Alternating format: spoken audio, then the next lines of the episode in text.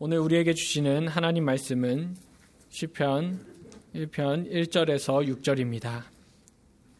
복 있는 사람은 악인들의 꾀를 따르지 아니하며 죄인들의 길에 서지 아니하며 오만한 자들의 자리에 앉지 아니하고 오직 여호와의 율법을 즐거워하여 그의 율법을 쥐하로 묵상하는도다. 그는 시냇가에 심은 나무가 철을 따라 열매를 맺으며 그 잎사귀가 마르지 아니함 같으니 그가 하는 모든 일이 다 형통하리로다. 악인들은 그렇지 아니하며 오직 바람에 나는 겨와 같도다. 그러므로 악인들은 심판을 견디지 못하며 죄인들이 의인들의 모임에 들지 못하리로다. 무릇 의인들의 길은 여호와께서 인정하시나 악인들의 길은 망하리로다. 아멘. 세상에는 두 부류의 사람이 있습니다. 하나는 복 있는 사람이고 다른 하나는 복 없는 사람입니다. 이 세상에 태어난 모든 사람은 그 사람이 의인이냐 악인이냐에 상관없이 기본적으로 하나님으로부터 받은 복을 받고 살아가고 있습니다.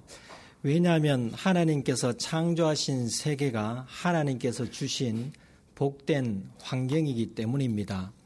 공기와 물과 자연을 포함한 지구가 하나님께서 주신 환경입니다. 이러한 기본적인 공통의 복 아래에서 복 있는 사람과 복 없는 사람이 공존합니다. 세상 모든 사람이 복 있는 사람이 된다면 이상적이지만 현실은 그렇지 않습니다. 인류의 역사를 보더라도 그렇습니다. 가인과 아벨이 달랐습니다. 노아의 가족과 그 시대의 사람들이 달랐습니다. 아브라함의 가족과 소돔과 고모라의 사람들이 달랐습니다. 이스라엘과 가나안 족속들이 달랐습니다. 물론 이스라엘이 항상 복 있는 사람으로는 살지 못했습니다. 오늘날 사람들은 어떻습니까? 복 있는 사람입니까? 아니면 복 없는 사람입니까? 복 있는 사람인지 아닌지를 시편 1편의 말씀에 비추어 보면 알 수 있습니다. 자신이 무엇에 몸담고 무엇을 추구하고 무슨 행동을 하고 있는지를 보면 어디에 속해 있는지를 알 수 있습니다. 과거와 현재가 어찌되었건 중요한 점은 우리 모두 복 있는 사람이 되어야 합니다. 복 있는 사람은 어떤 사람이겠습니까? 하나님께서는 사람을 지으시고 제일 먼저 하신 일이 사람에게 복을 주셨습니다. 우리의 하나님 아버지는 우리에게 복을 내려주시는 분입니다. 그런데 복만 내려주시는 것이 아니라 어떤 경우에는 저주를 내리십니다. 복과 저주의 법칙은 단순합니다. 하나님의 말씀을 순종하면 복을 받고 하나님의 말씀을 불순종하면 저주를 받습니다. 하나님께서 자기 형상, 곧 하나님의 형상대로 사람을 창조하셨고, 사람이 복 받기를 원하셨지만, 사람이 불순종했을 때에는 저주를 내리셨습니다. 하나님께서 저주를 내리실 때 마땅히 저주 받을 자에게 저주했으니 흡족해 하셨겠습니까? 불순종한 아담과 하와에게 저주를 내리셨지만 그 저주 안에서 또 다른 복을 주셨습니다. 먹고 살아갈 수 있는 은혜를 베푸셨고 죄의 문제를 해결하시고 자신의 형상대로 지으신 사람과 영원히 함께 하시기 위해 독생자 예수 그리스도의 피를 흘리게 하셨습니다. 그래서 끊임없이 이런 양을 찾으시고 이런 드라크마를 찾으시고 집을 나간 탕자가 돌아오길 기다리고 계십니다. 하나님께서는 아담으로 인해 죄인된 후손들에게 죄의 지배를 받지 않도록 순종에 따르는 복과 불순종에 따르는 저주를 모세와 하나님의 사람들을 통해 끊임없이 알려주셨고 그 복과 저주를 율법으로 정하셨습니다.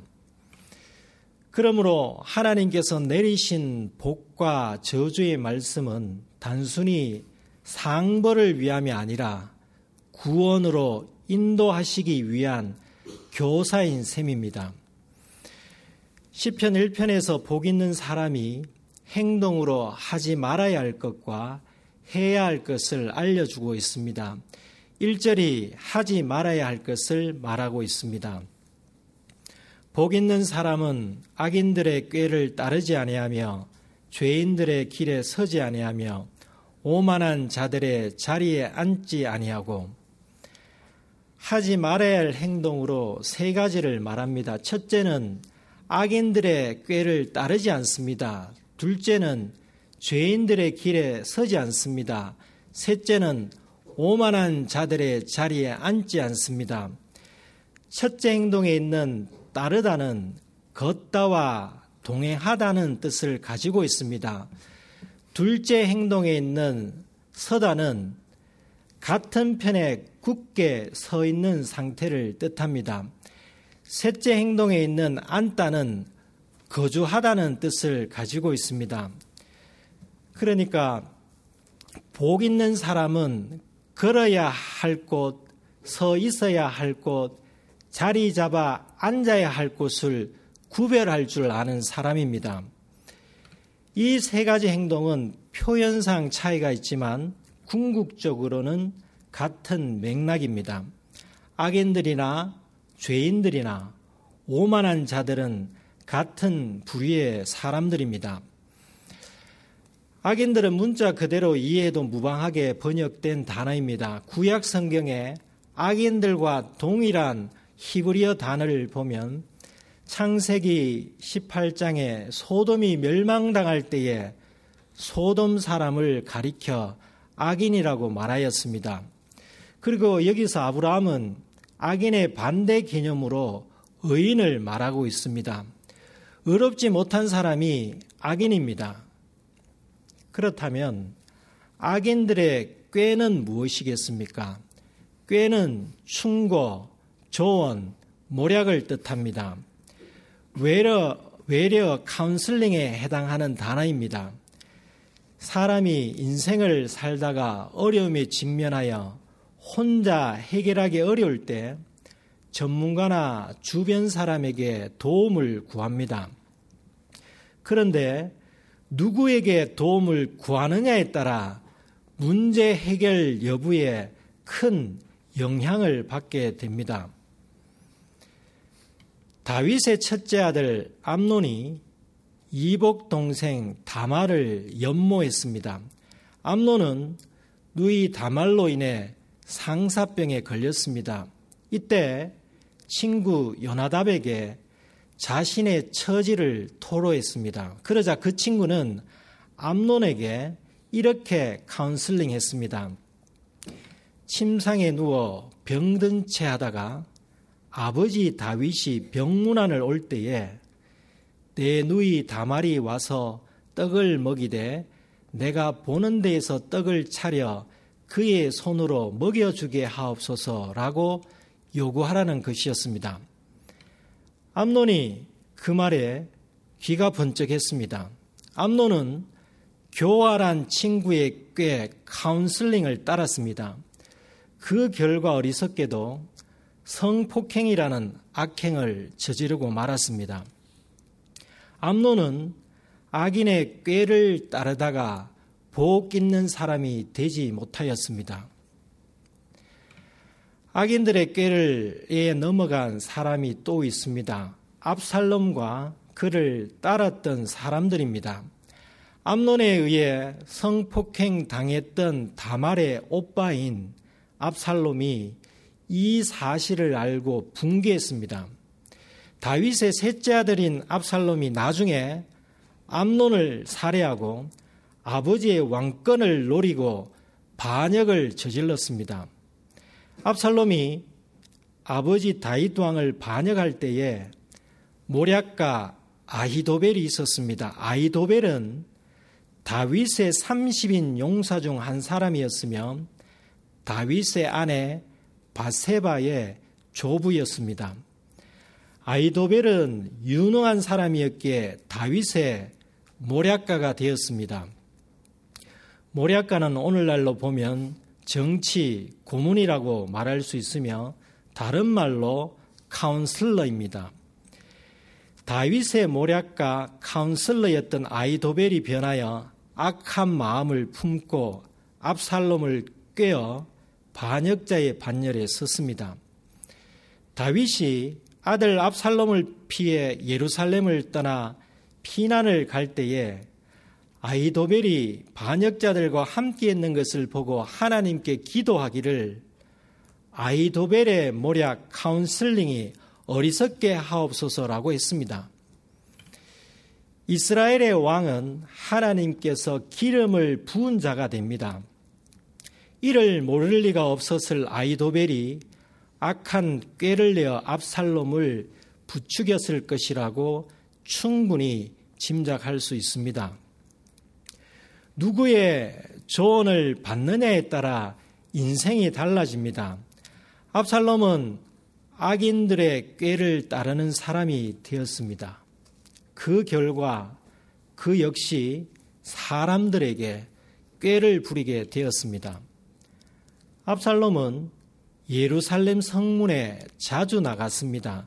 성문에 있다가 다윗 왕에게 송사가 있어 재판을 받으러 온 사람들에게 거짓말을 했습니다. 자신이 왕으로부터 위임받은 재판장이라고 사람들을 속였고 정의로운 재판을 해주는 것처럼 위장하여 사람들의 인심을 얻었습니다. 4년 동안 압살롬은 이 거짓 행위를 하면서 사람들의 마음을 훔쳤습니다. 이렇게 반역을 꾸미고 있었습니다. 그 사람들은 의롭지 못한 악인 압살롬의 꾀를 따랐습니다. 그 사람들이 악인 압살롬의 꾀를 따르지 않았더라면 압살롬은 반역의 동력을 얻지 못했을 것입니다. 압살롬의 반역 행위는 결국 악인들의 길은 망하리로다라는 말씀처럼 물거품이 되고 말았습니다. 압살롬을 꾀하고 반역에 동참했던 카운슬러 아이도벨 역시 자신의 카운슬링이 지속되지 않자 스스로 목숨을 끊고 말았습니다. 칵테일 파티 효과라는 말이 있습니다. 칵테일 파티장처럼 시끄러운 환경에서도 본인이 흥미를 느끼는 이야기를 선택적으로 들을 수 있는 현상입니다. 1953년 영국 왕립 런던 대학에서 근무하던 인지과학자 콜린 체리에 의해 명명되었습니다. 그는 독특한 실험을 했습니다. 헤드폰을 착용한 피험자들에게 같은 목소리로 녹음된 다른 이야기를 동시에 반복적으로 들려주었는데 피험자들이 둘 중에 한 가지 내용에만 집중하며 기억한다는 것을 알았습니다. 그 이유는 사람에게 감각 기억이 있기 때문이라고 합니다. 감각 기억은 주변 상황이 아무리 다양하고 복잡하더라도 본인이 원하고 마음에 끌리는 것을 습득할 수 있는 선택적 지각에 의해 작용한다고 합니다. 결국 선택적 지각은 마음에 무엇을 담고 있느냐에 따라 작용할 것입니다. 마음에 죄의 법을 따르려는 지각이 위에 있느냐 아니면 하나님의 법을 따르려는 지각이 위에 있느냐에 따라 어떤 상황에서 어느 하나를 선택할 것입니다. 암론, 아이도벨, 압살롬, 압살롬과 함께한 사람들은 선택적 상황에서 자신에게 이미 형성되어 있었던 선택적 지각에 의해 악인들의 꾀를 따랐던 것입니다. 동일한 환경에서 동일한 사건을 보고 동일한 말을 듣더라도 사람은 선택적 지각에 의해 선별된 장면만 기억하고 선별된 말만 기억하여 그것을 평가합니다. 교회 출석하시는 분이라면 악인들의 꾀를 따르지 않아야 한다는 것에 누구나 동의합니다. 이 세상에는 다양한 소리가 있습니다. 악인이 자신을 악인이라고 드러내며 카운슬링 하지 않습니다. 우리에게 바른 선택적 지각이 작용해야지만 교묘한 꾀에 넘어가지 않습니다. 악인들의 꾀에 의해 말이 과장되고 왜곡될 때에는 하나님의 법을 따르는 지각이 선택적 지각으로 작용하여 바른 선택을 하여야 하지 않겠습니까? 요즘 가짜 뉴스가 얼마나 많이 있습니까? 왜곡되고 변질된 이야기들이 많이 있습니다. 이런 다양한 소리가 들리는 환경 가운데 우리는 무슨 소리에 감각 기억이 있습니까? 바르고 의로운 선택적 지각이 작용하도록 하나님의 법을 따르는 마음이 절실합니다. 그러기 위해서 늘 하나님의 율법, 곧 성경을 가까이 해야 합니다. 2절입니다. 오직 여호와의 율법을 즐거워하여 그의 율법을 주야로 묵상하는도다. 여호와의 율법이란 십계명과 모세 오경을 포함한 하나님의 백성들이 지켜야 할 모든 규범입니다. 오늘날 우리에게 신구약 66권의 성경 말씀입니다. 복 있는 사람은 금기 사항으로 악인들의 꾀를 따르지 아니하며 죄인들의 길에 서지 아니하며 오만한 자들의 자리에 앉지 아니하는 것이지만 적극 권장 사항으로 하나님의 말씀인 성경을 즐거워하여 성경을 주야로 묵상하는 사람입니다. 하나님의 말씀인 성경을 즐거워한다는 것은 단지 순간적인 즐거움을 뜻하지 않습니다. 즐거움에 해당되는 히브리어 헤페츠는 기쁨이라는 뜻을 가지고 있습니다. 이 단어의 다른 용례를 보면 소원, 목적으로 번역되기도 합니다. 하나님의 말씀인 성경으로 인해 즐거워하는 사람은 성경을 원하는 사람이고 성경을 통해서 말씀하시는 하나님을 목적으로 삼는 사람입니다. 우리는 무엇을 위해 즐거워하고 기뻐합니까? 최근에 무엇을 위해 즐거워하고 기뻐하셨습니까? 시험에 합격하고 취직하고 승진하고 질병과 고통에서 벗어나고 어떤 목표나 과제를 성취한 것으로 즐거워하고 기뻐하셨습니까? 그 즐거움과 기쁨은 오래 지속되지 못합니다. 하나님의 말씀을 가까이 하면 항상 즐거움을 누릴 수 있습니다.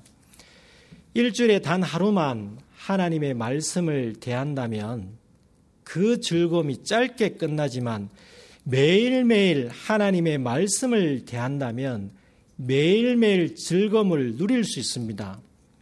그런데 성경에는 복에 관한 말씀만 있지 않습니다.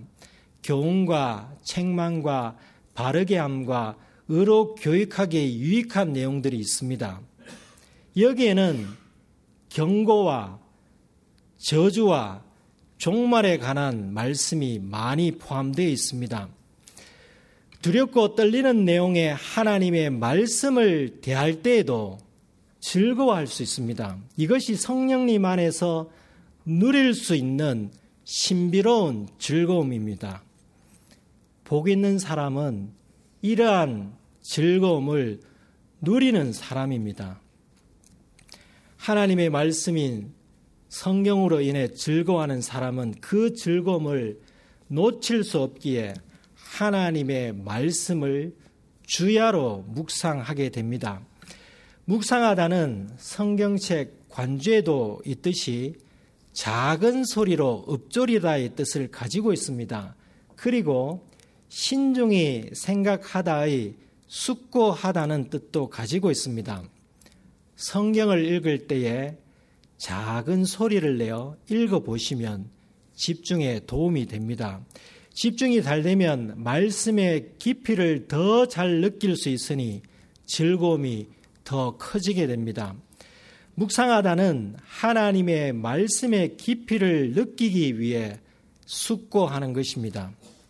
하나님께서 또는 하나님의 사람들이 왜 이 말씀을 하셨을까를 생각하면 생각할수록 성령님의 감동으로 즐거움이 더 커집니다. 시편 35편 28절에 묵상의 즐거움에 대한 식구가 있습니다. 나의 혀가 주의 의를 말하며 종일토록 주를 찬송하리이다. 말하며가 묵상하다와 동일한 히브리어를 번역한 단어입니다. 우리의 혀가 주님의 의로움을 묵상할 때 그 즐거움으로 인해 종일토록 주님을 찬송할 수 있습니다.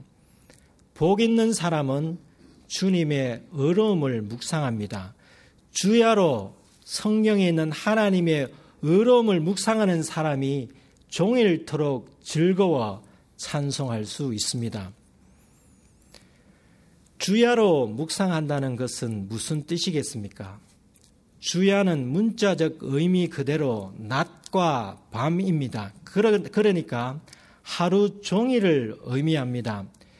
사람이 살아있는 동안 밤낮이 반복되기에 주야는 곧 일평생을 뜻합니다.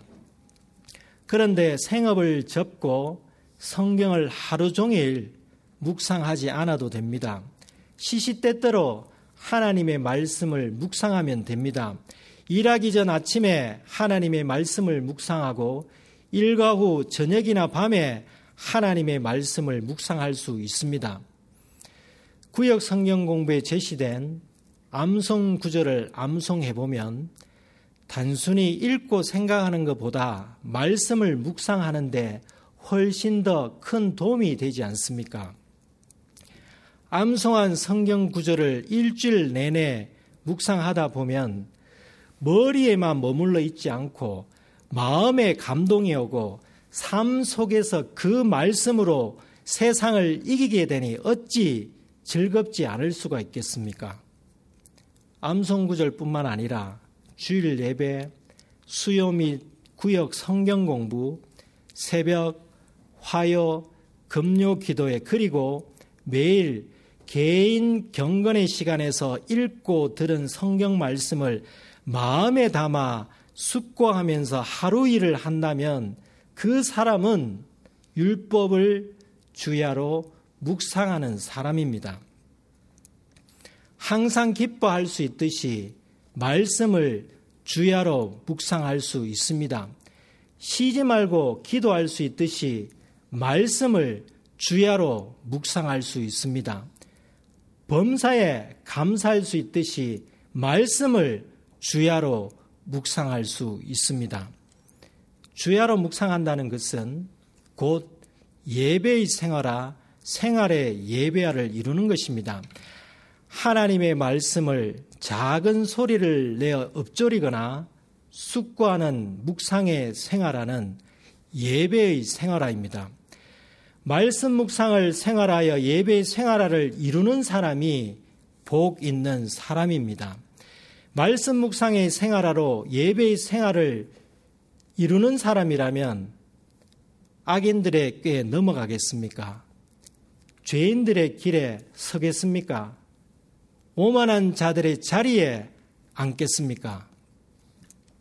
그러니까 복 있는 사람의 금기 사항을 지키기 위해 마음을 졸이기보다 적극 권장 사항인 하나님의 말씀을 즐거워하여 주야로 묵상하면 금기 사항은 자연스럽게 지켜지게 됩니다.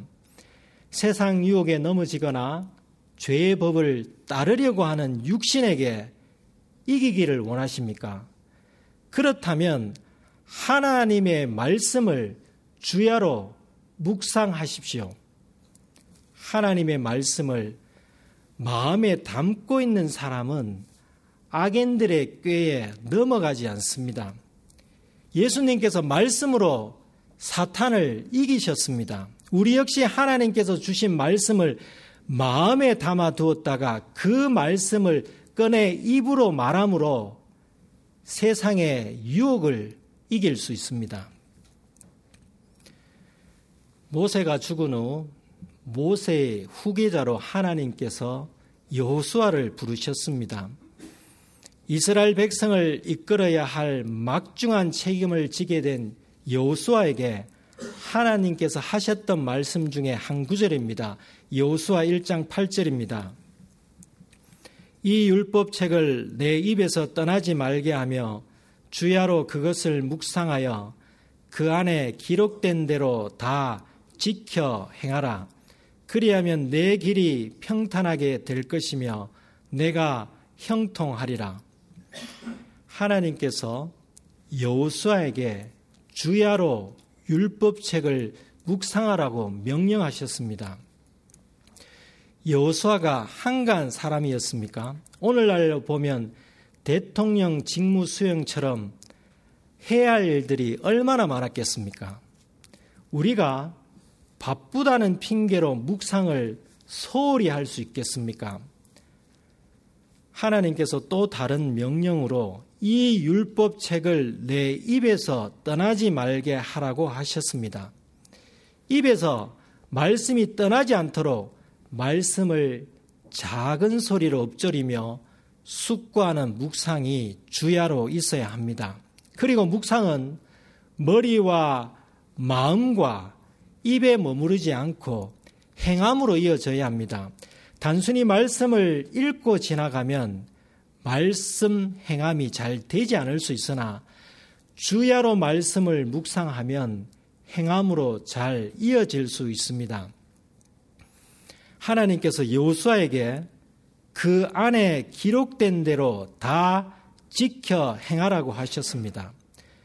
묵상은 행함으로 이어져야 합니다.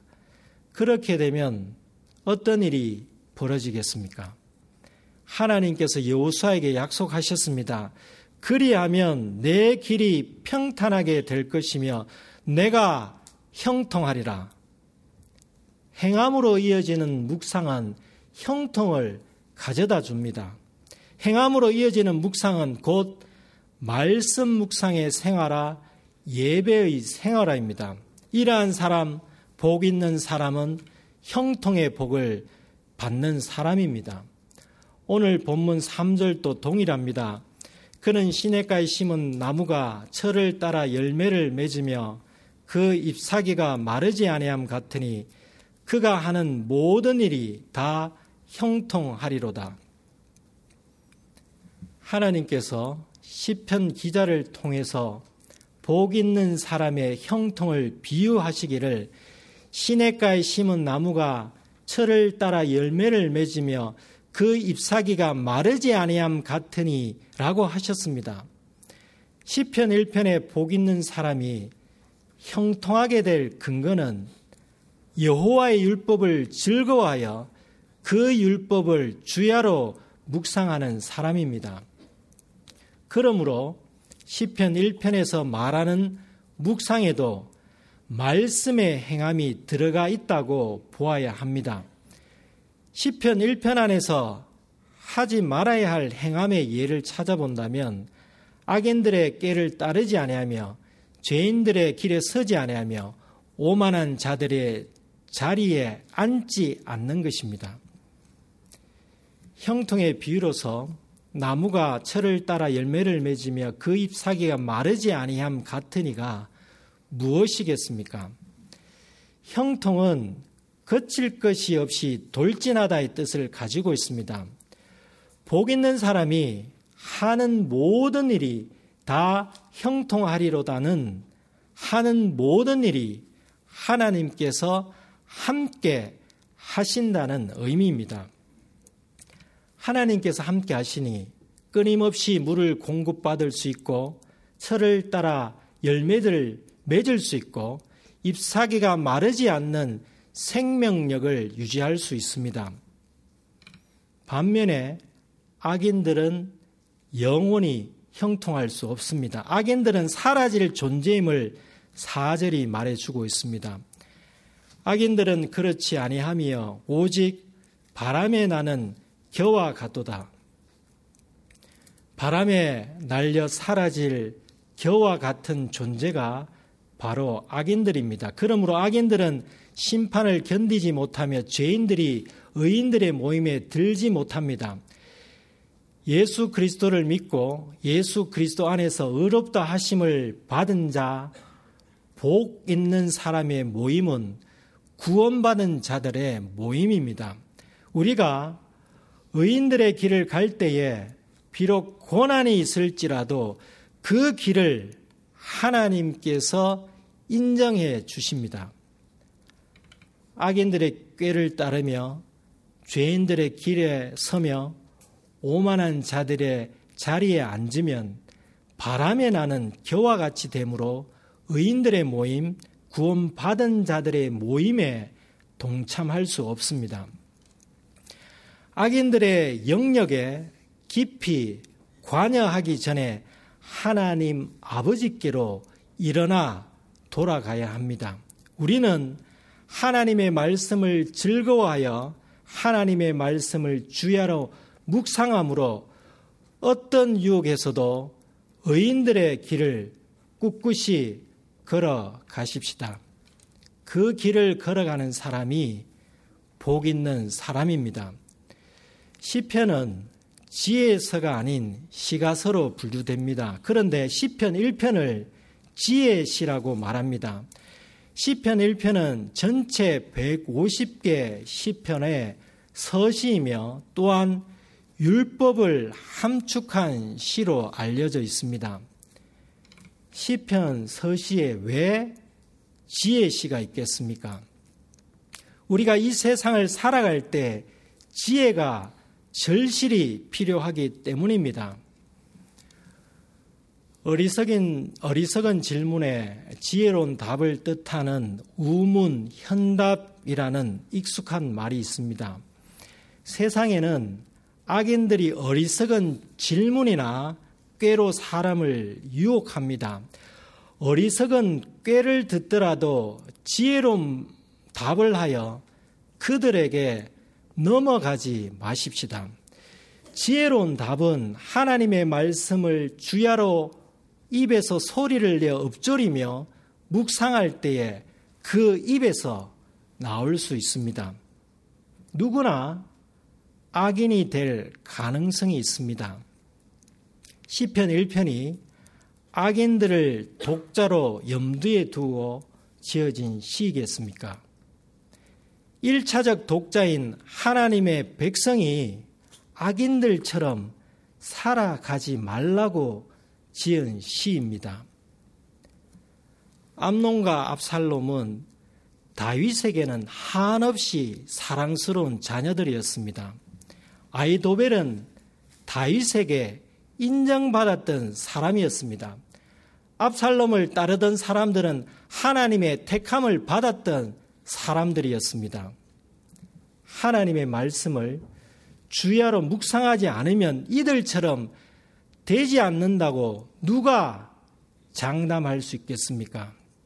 그래서 인생살이에 지혜가 필요합니다. 지혜롭게 살아가는 사람이 세상의 혼란 속에서도 의인들의 길을 걸어가며 즐겁게 살아갈 수 있습니다. 지혜롭게 살아가는 사람이 복 있는 사람입니다. 복 있는 사람은 하나님의 말씀은 말씀인 성경을 즐거워하여 그 성경 말씀을 주야로 묵상하는 사람입니다. 우리 모두 하나님의 말씀을 주야로 묵상하는 사람이 되십시다. 기도하겠습니다.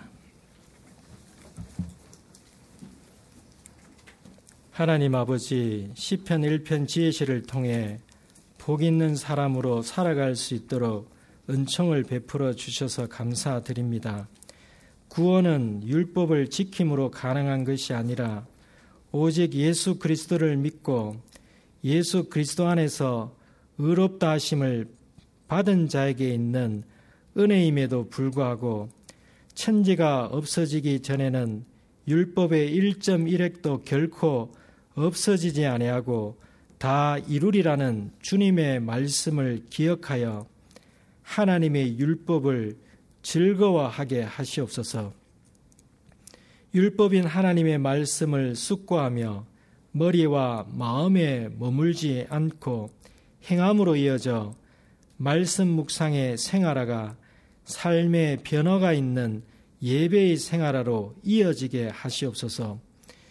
율법을 완벽히 지킬 수 없다는 것과 율법을 지키지 않아도 된다는 것의 차이를 구별하는 지혜를 주시옵고 하나님의 율법인 성경 말씀을 지키기 위해서 최선을 다하게 하시옵소서. 그러기 위하여 세상에서 들리는 다양한 소리에 바른 선택적 지각이 작용할 수 있도록 하나님의 말씀을 주야로 소리내어 엎조리게 하시옵소서.